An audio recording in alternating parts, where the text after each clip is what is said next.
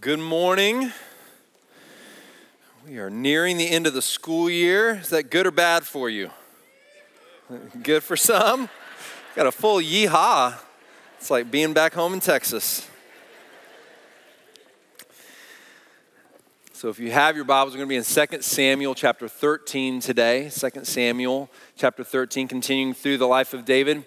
As we come to the end of the school year, uh, my daughters had field day at school. Anybody have field day at school? Uh, so week before last, they had field day, and it was a blast. Amanda and I went out to watch. And the crown jewel, the crown jewel of field day activities is the tug of war at the end of the day. And so, you know, it's class versus class, Mrs. Ross's class versus Mrs. Whoever, I don't know. I just know Mrs. Ross. She's my kid's teacher, right? And they're, and they're, it's tug of war and it's full on battle royale. Who's going to take the cake? Uh, my daughter's class went undefeated. Thank you very much. And so, but then this is where it really gets good because what they do is each grade they take and they have the boys pull against the girls at the end, you know? And so I'm, I'm team girl all the way for the second grade tug of war because my daughter's on the rope, right? And so I'm cheering for the girls and they're going. And, and the guys somehow, I don't know how, because the girls look bigger and stronger at this age to me, but the guys get an advantage. They start, they start moving the rope and they're like six inches from victory, right? And I'm thinking, oh man, here we go. And then the, the teacher who was helping took the rope and pulled it back to the girls' side to about six inches away from victory for them, at which point two high school girls jumped onto the girls' side and yanked the rope across the line. It was awesome. Unless you were a boy. Because every boy, and this is what happened. This I'm it was like watching mass chaos unfold because every boy howled, injustice has been done to us. Did you not witness the gross injustice that just took place? And every girl acted like nothing happened. Every girl just went over to every boy and went, We beat you, and you had nothing. And I just couldn't help but think to myself, this is, this is just a picture of life going forward. Not boys and girls pitted against one another. We're supposed to be teammates, okay? not competitors. But it was such a picture of life because here's what happened there was an injustice that took place. The boys got cheated, yes? They absolutely got cheated. Some of the women are like, no, uh uh-uh, uh, no. I still deny it. Right? Clearly, the boys had an, had an injustice happen against them. And when we have injustices happen against us, how do we react? Oh, we want the whole world to know about it we will tell anyone who will listen. I mean, we, we, we want to speak about the injustice that's been, done to us. But when the injustice has been done on our behalf, we act as it's like we didn't see it. It's like we had no idea. Wait, what? We've had this advantage the whole time? Somebody pulled the rope in my direction? I had no idea. And this is how it is with injustice. So often, when it's done in our favor, we don't see it. When it's done against us, we can see nothing but it. And as we look at David's life today, you know, we've turned the corner on David's story. And you remember that one of the things that God is teaching us through the life of David is that there's, there's really only one true king. Even the best king falls short. And it was never God's design for humans to be ruled by human kings. They were, they were supposed to have one king. And so we see in David, even the best of kings, we see shortcomings. We saw it last week as Nate preached so effectively to us about David's sin with Bathsheba and his choices that he made that, that led to him murdering Uriah, Bathsheba's husband. And we, we saw the absolute failure of a king to be the kind of king that God delighted in. And again, as we turn the page today to the very next chapter in Scripture, we're going to see again David's failure, but in a different way. And we're going to learn from that. So let's look together, if we can, at 2 Samuel chapter 13. And let's the the theme of our text today is just simply this. The king that God chooses does something about injustice. The king, the, the person that God delights to put his authority on, is someone who doesn't stay silent in the face of injustice. They say something and they take action when they see injustice take place. Look with me. Uh, we're going to read the whole story here. So we're going to read the first 22 verses now. Chapter 13, beginning in verse 1 It says, Now Absalom, David's son, had a beautiful sister whose name was Tamar. And after a time, Amnon, David's son, loved her. That would be better said, lusted for her. And Amnon was so tormented that he made himself ill because of his sister Tamar, for she was a virgin, and it seemed impossible to Amnon to do anything to her. But Amnon had a friend whose name was Jonadab, the son of Shimeah, David's brother. And Jonadab was a very crafty man. And he said to him, O son of the king, why are you so haggard morning after morning? Will you not tell me? Amnon said to him, I love Tamar, my brother Absalom's sister. Now, make no mistake, it's his sister as well. You need to understand that, but he's saying she's Absalom's sister. Jonadab said to him, Lie down on your bed and pretend to be ill. And when your father comes to see you, say to him, Let my sister Tamar come and give me bread to eat and prepare the food in my sight that I may see it and eat it from her hand. So Amnon lay down and pretended to be ill. And when the king came to see him, Amnon said to the king, Please let my sister Tamar come and make a couple of cakes in my sight that I may eat from her hand. Then David sent home to Tamar, saying, Go to your brother Amnon's house and prepare food for him. So Tamar went to her brother Amnon's house where he was lying down, and she took dough and kneaded it and made cakes in his sight and baked the cakes. And she took the pan and emptied it out before him, but he refused to eat. And Amnon said, Send out everyone from me. So everyone went out from him. Then Amnon said to Tamar, Bring the food into the chamber that I may eat from your hand. And Tamar took the cakes she had made and brought them into the chamber to Amnon her brother. But when she brought them near him to eat, he took hold of her and said to her, Come, lie with me, my sister. She answered him, No, my brother, do not violate me, for such a thing is not done in Israel. Do not do this outrageous thing.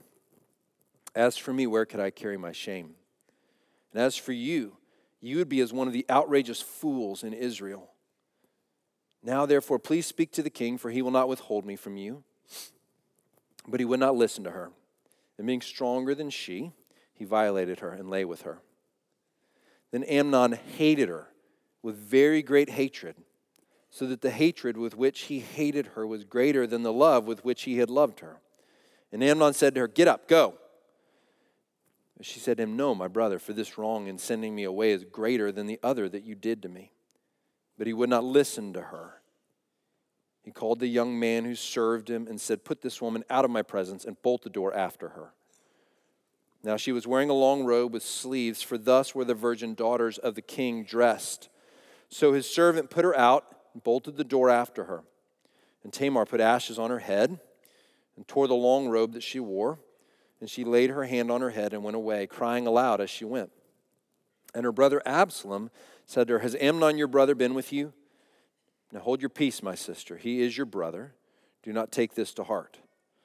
So Tamar lived a desolate woman in her brother Absalom's house. When King David heard of all these things, he was very angry. But Absalom spoke to Amnon neither good nor bad, for Absalom hated Amnon because he had violated his sister Tamar. Let's pray for a moment, shall we?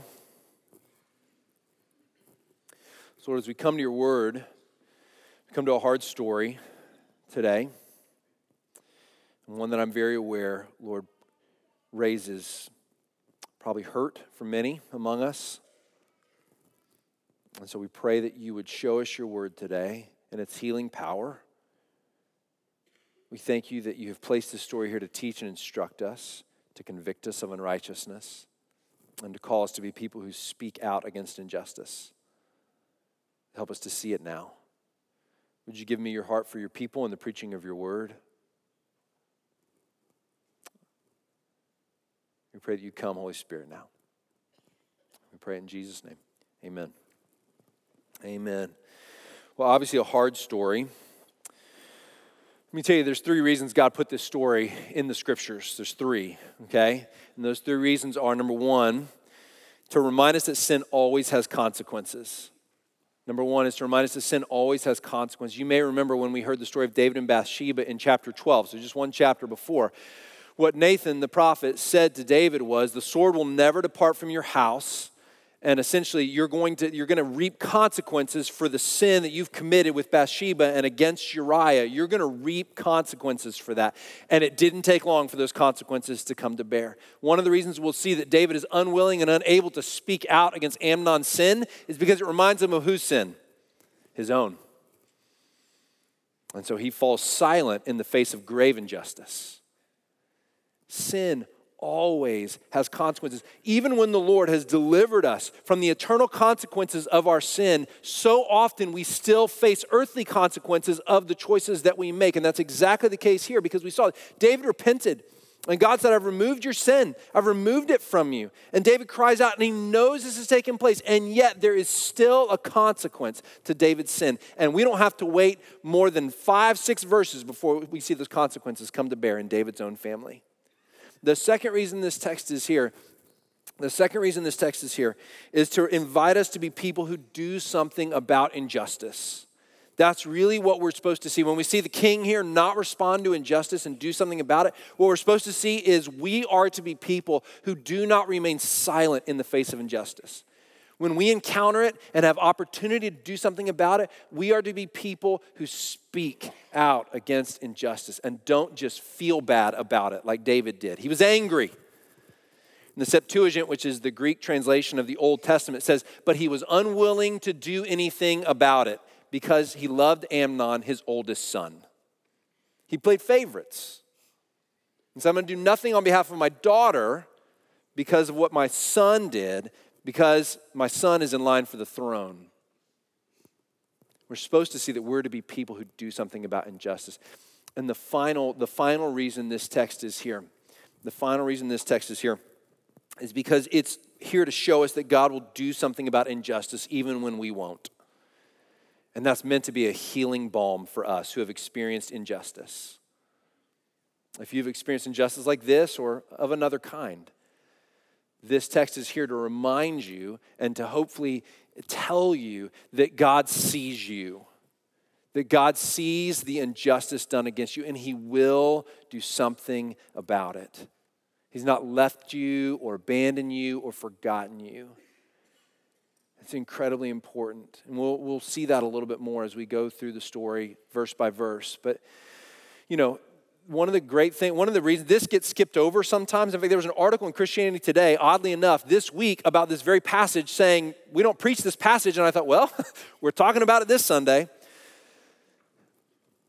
And as we move through the scriptures, one of the things that should stand out to us is maybe one of the reasons this doesn't get preached that much is because we get confused when we see that David was a king who had a heart like God's heart, and yet we watch his injustice and his failures, and we can't bring the two together somehow. And so we maybe just skip over this. But, friends, that's the wrong thing to do.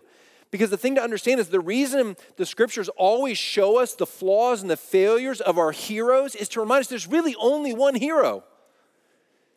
Like, even the best are not that great. And it keeps us from worshiping David. And it keeps us from worshiping whoever other hero in the scriptures. The disciples look like fools again and again in the Gospels. Have you noticed that? In the Gospel of Mark, the major theme, one of the major themes of the entire Gospel, is the failure of the disciples over and over and over again. Go home and read it today and just recognize how often Mark is making the point they don't get it, they mess up, they fall short again and again. Why is that the emphasis? Because there's only one hero. And he wants us to see it. God wants us to see that there's only one hero. By the way, that's another reason to give credence to the scriptures. No other religious book so plainly portrays the failings of the people that it claims are actually the ones moving the story forward. The ones that God uses fail so often that the only conclusion can be man, this must be a pretty honest telling of the story because they're writing it about themselves and telling on themselves, so to speak. Who would do that? Unless they were trying to point to the reality that this is what actually happened. It's historically reliable. This is the story as it unfolded. God wants you to understand those who suffer under injustice that he sees and that he knows. And he includes the story. He could have gone right past this story into other injustice. I mean, he could have gone right on into the next thing that happened. He didn't have to tell this story. It's almost like a little sidebar in the story. It does help us understand what's going to happen next in the family of David and how Absalom and Amnon are going to get really sideways with one another, to say the least. So it helps us understand the story as it goes forward. But at the end of the day, the reason this is reported and that it's here is to help us understand that God sees it and He knows it and He will do something about it. And He has done something about it.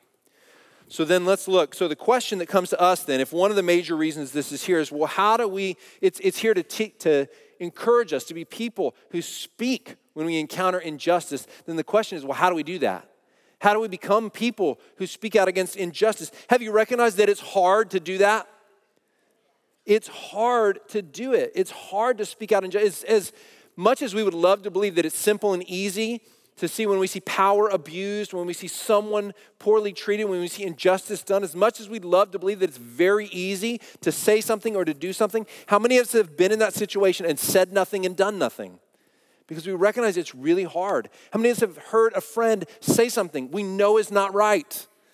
We know what they've said is absolutely not right, and yet we remain silent rather than saying something in response. How many of us have witnessed someone commit an unjust act against someone else and done nothing about it?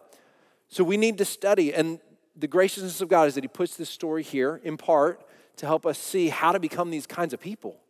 How do we become the kinds of people who will do something about injustice? So, some of our observations today will do this. They'll teach us what it is, what is injustice.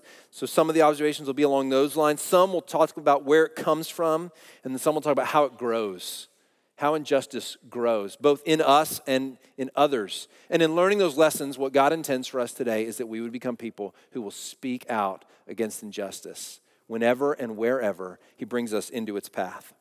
So, let's look at some of these observations today, shall we? Yes? All right, so uh, observation number one. Observation number one is that injustice begins with being self centered, which is really simple. And the reason I tell you that is this I want you to understand that injustice in us, when we become the perpetrators of it, if we were to become the perpetrators of it, does not begin with some grand act of injustice. It begins with the simple act of becoming a self centered person. You notice in verse 2, right? Look at what happened in verse 2. The very first thing we saw Absalom, David's son, had a beautiful sister whose name was Tamar. And after a time, Amnon, David's son, loved her. And then verse 2 And Amnon was so tormented that he made himself ill because of his sister Tamar, for she was a virgin. And then what does it say? And it seemed impossible to Amnon to do anything to her.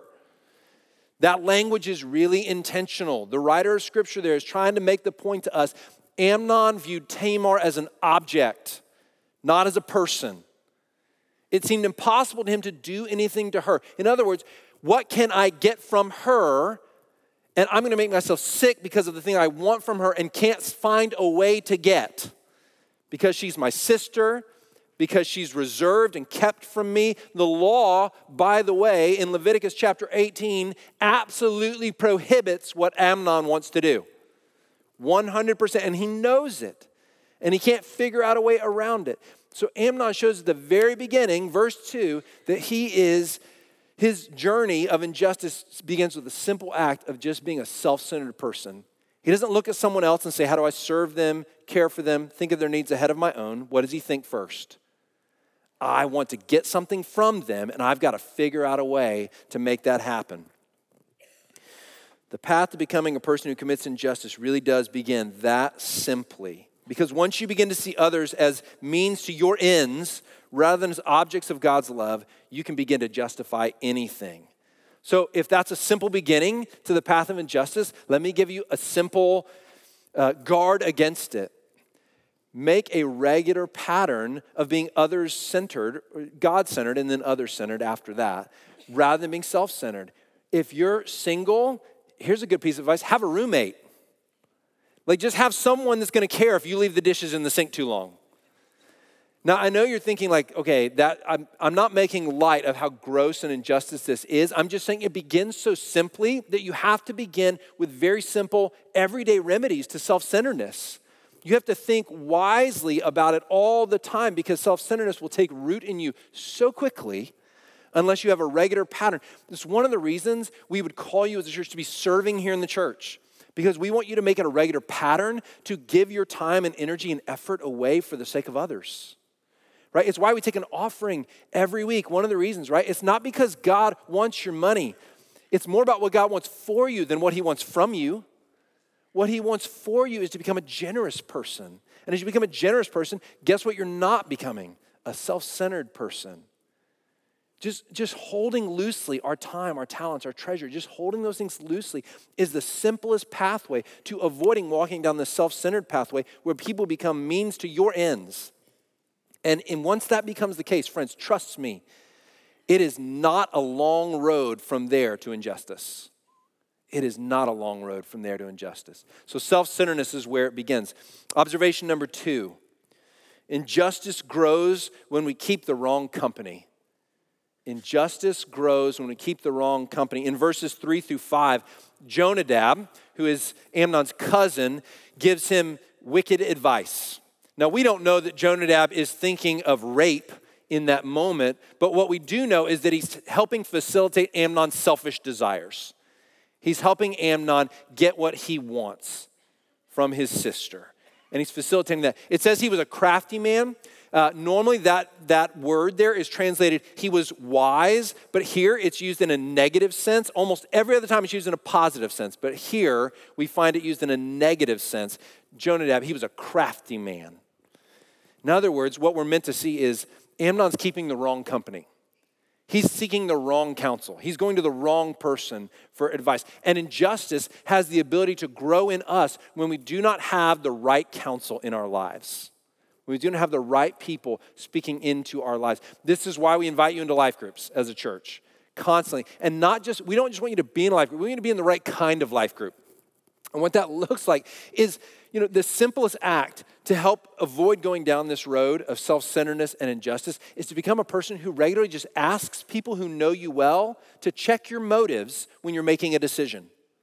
When you go to make a decision, just ask the people in your, your people in your life group should know you well. They should see you, they should understand what's going on in your life. And when you have a decision to make, one of the best things you can do, so simple, right? Is just to say to them, hey, I'm thinking about doing this. What do you see about my motives? Let me invite you to tell me what you see about my motives in making this kind of a choice. Invite people to speak to what they see. People are reticent to do that without being asked. At least most people are, okay? Some people, not so much right? But most people are reticent to say, hey, I'm really questioning your motives on that. I'm really questioning the choice that you're making. And if you don't invite them in, if you don't ask them, they're probably going to be reticent to see it. And then that leads to all kinds of disaster, honestly. So just to be a person who simply says this, before I move forward in a chosen path, I'm going to ask someone who knows me well, cares about me, what they see in my motives in that. Church, does that make sense? These are simple things, but their injustice grows when we keep the wrong company. Observation number three. Oh, uh, let me share. Proverbs 27 6 should be just like emblazoned on your heart when it comes to that point.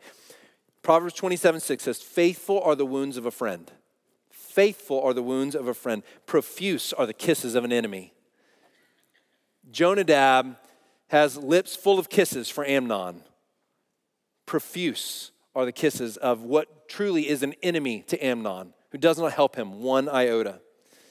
If he had wounded Amnon in that moment by telling him, no, this is injustice, don't go forward in it, he would have saved his friend's life. But he was unwilling. Observation number three injustice grows when we fail to exercise discernment. We find this in verse six and seven. David seems to have a habit of coddling his son, is what we find in verse six and seven and he exercises absolutely no discernment. There are plenty of servants to feed your son if your son's sick. Did you notice that? Odd, oddly specific request. Would you please send Tamar to make food for me while I'm sick so that I don't have to get out of bed or do anything? Don't send one of the servants, don't send one of the cooks, don't send one of the people who actually do this. Send my sister to me. And David exercises zero discernment. He just goes, okay, sure, whatever you want. And Amnon seemed to know that that would be the case. He seemed to know that his father would do whatever he asked him to do. And injustice can grow whenever we, as the people of God, don't exercise discernment.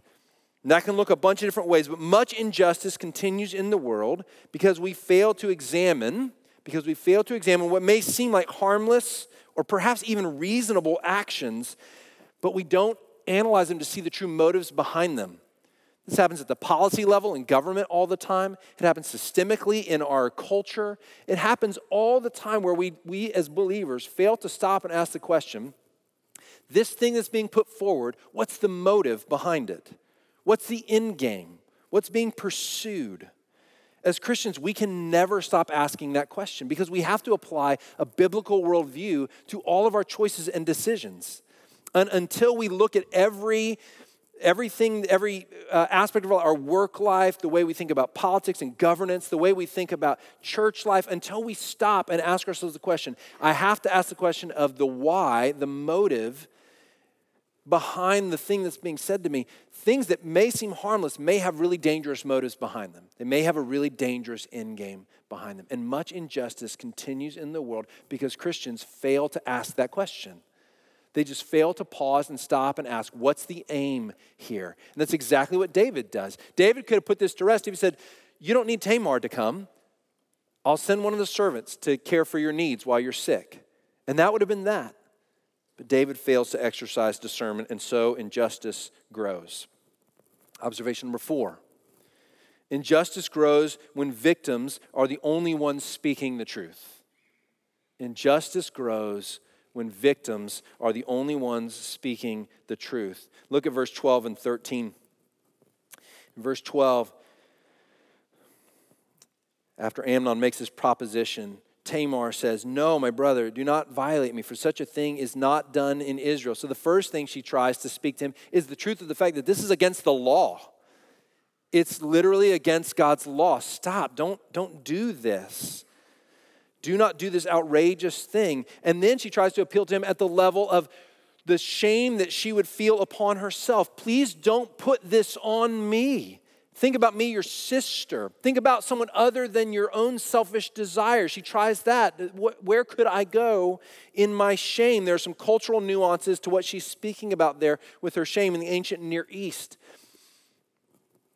And then in verse 13, and then she tries a whole nother thing. Well, she says, As for me, where can I carry my shame at the beginning of verse 13? And then she tries to appeal thirdly, and as for you, you would be like one of the outrageous fools in Israel. So now she just tries, okay, I'm not getting anywhere with this. Let me now try to appeal to his own self centeredness. Like, you're not gonna, this isn't gonna go well for you if you do this to me.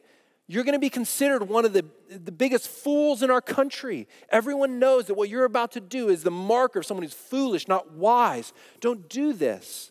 And last of all, she finally she finally says, uh, uh, "Speak to the king, and perhaps he'll he'll he won't withhold me from you." Well, she's suggesting something that the king can't do because it's against the law. But she's trying anything at this point just to get out of the room. She's the only one in the whole story who speaks the truth about what's taking place. Do you see that?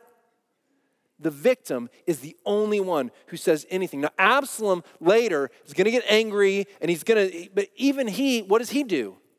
He quiets her. Shh. She's mourning. She's put ashes on her head. She's ripped her robe. She's grieving publicly to demonstrate what's been done. She's actually, as a victim, speaking about the injustice that's been done to her. And even Absalom, who's going to take up her side, even he hushes her. Shh.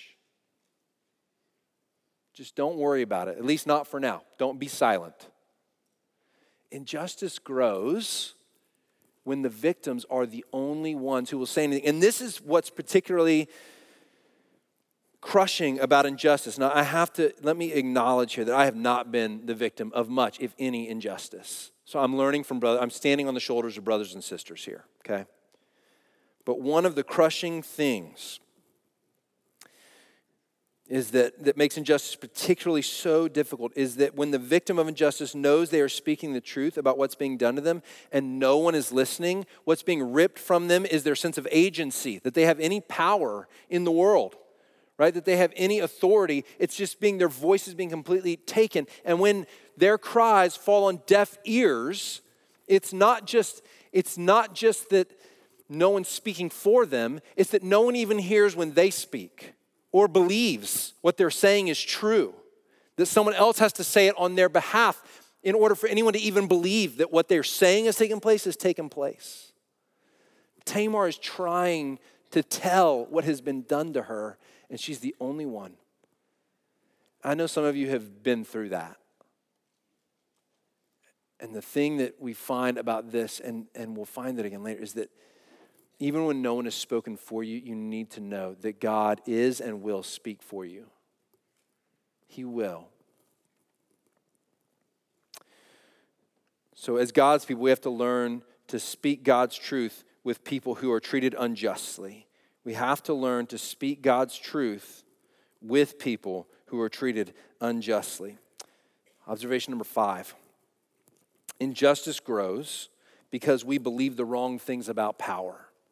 Injustice will grow because we believe the wrong things about power. Verse 14 puts it really simply. We're just walking through the text here.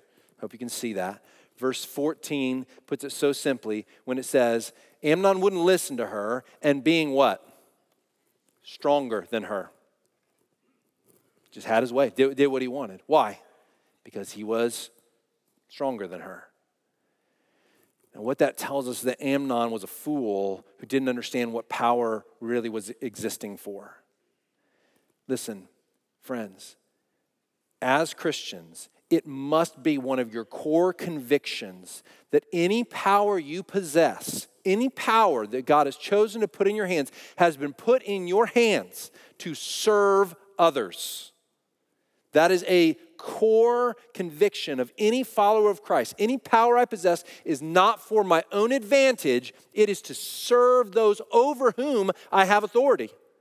That is my role, that is my work. And if you don't embed that deeply within yourself as a core conviction and principle of life, you will begin to be tempted to use power for your own ends rather than to serve those over whom you have power and authority.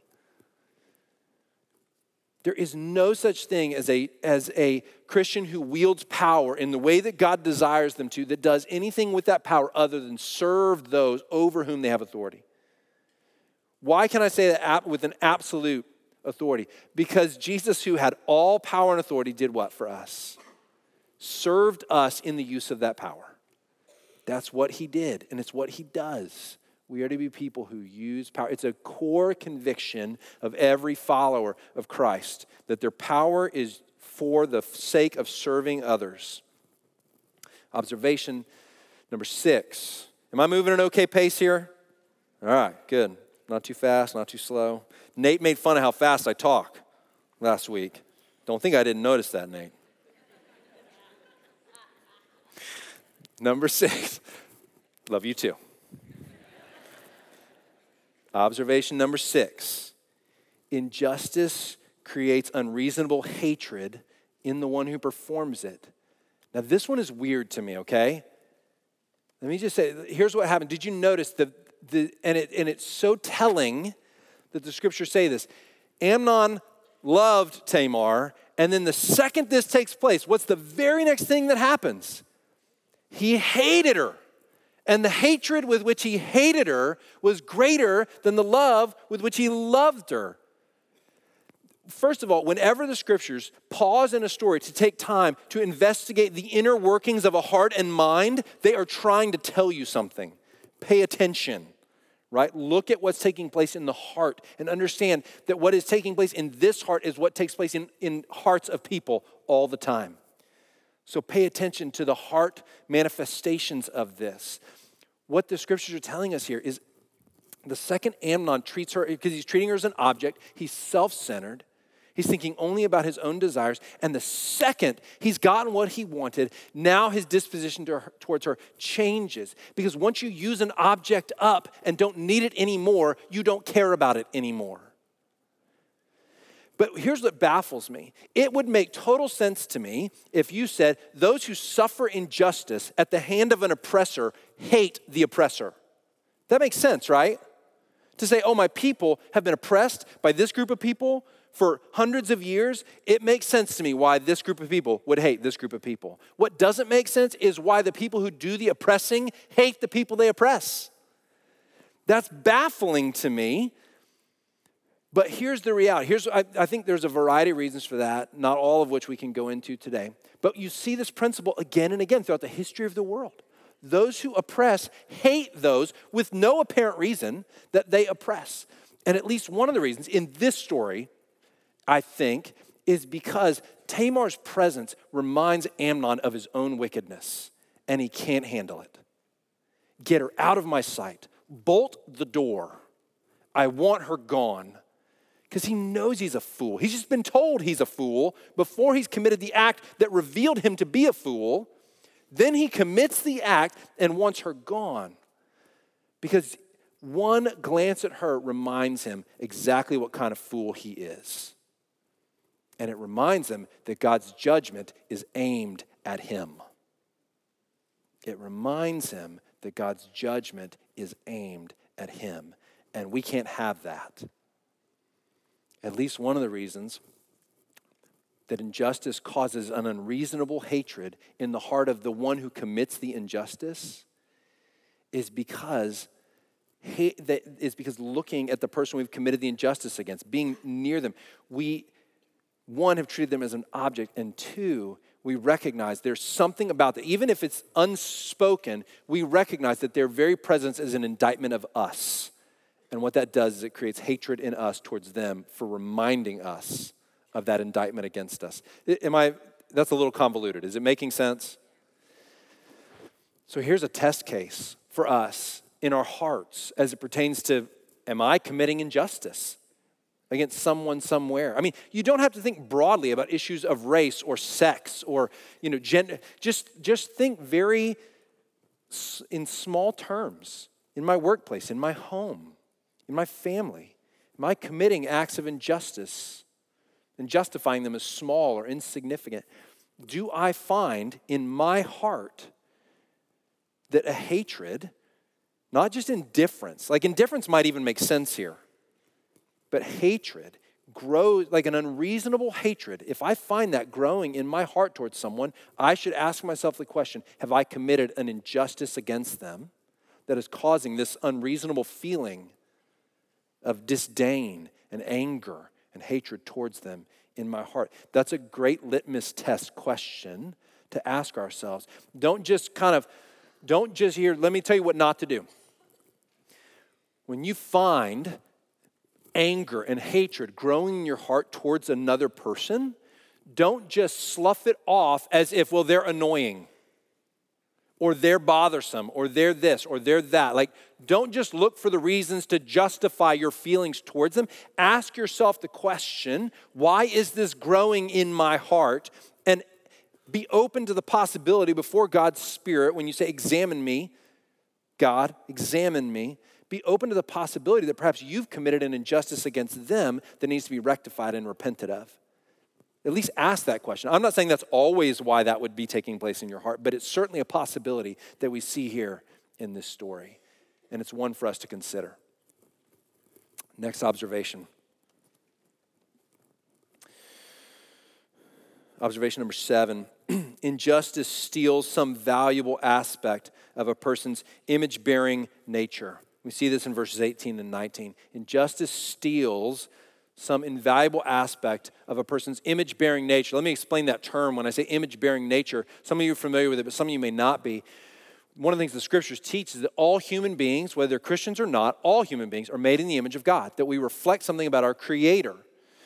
And as a result, we say that all people bear the image of God. And what injustice really is, is not just taking something from somebody. Injustice is in some way diminishing the image of God in someone else. That's really what acts of injustice are aimed at. They're aimed at lowering, belittling, and ripping away from someone some aspect of a way in which they bear God's image. And we see that here. Tamar was clothed in purity. That's a reflection of the image of God, isn't it?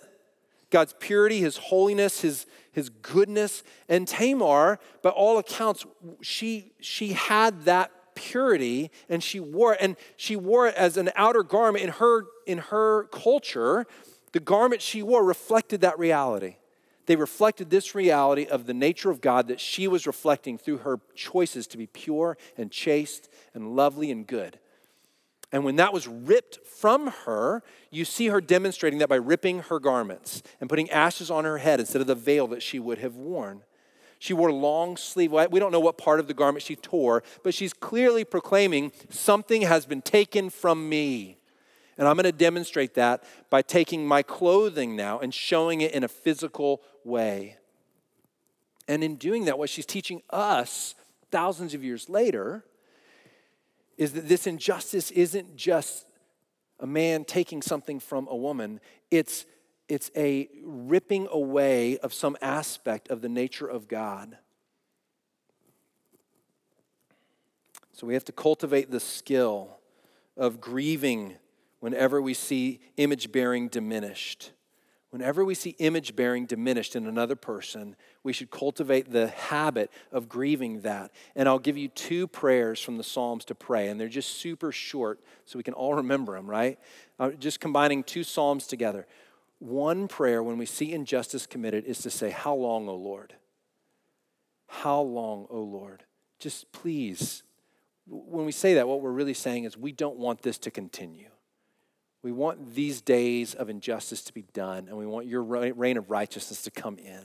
How long, O Lord, will this last? Please bring it to an end. How long, O Lord? And combine that with the other prayer Lord, have mercy.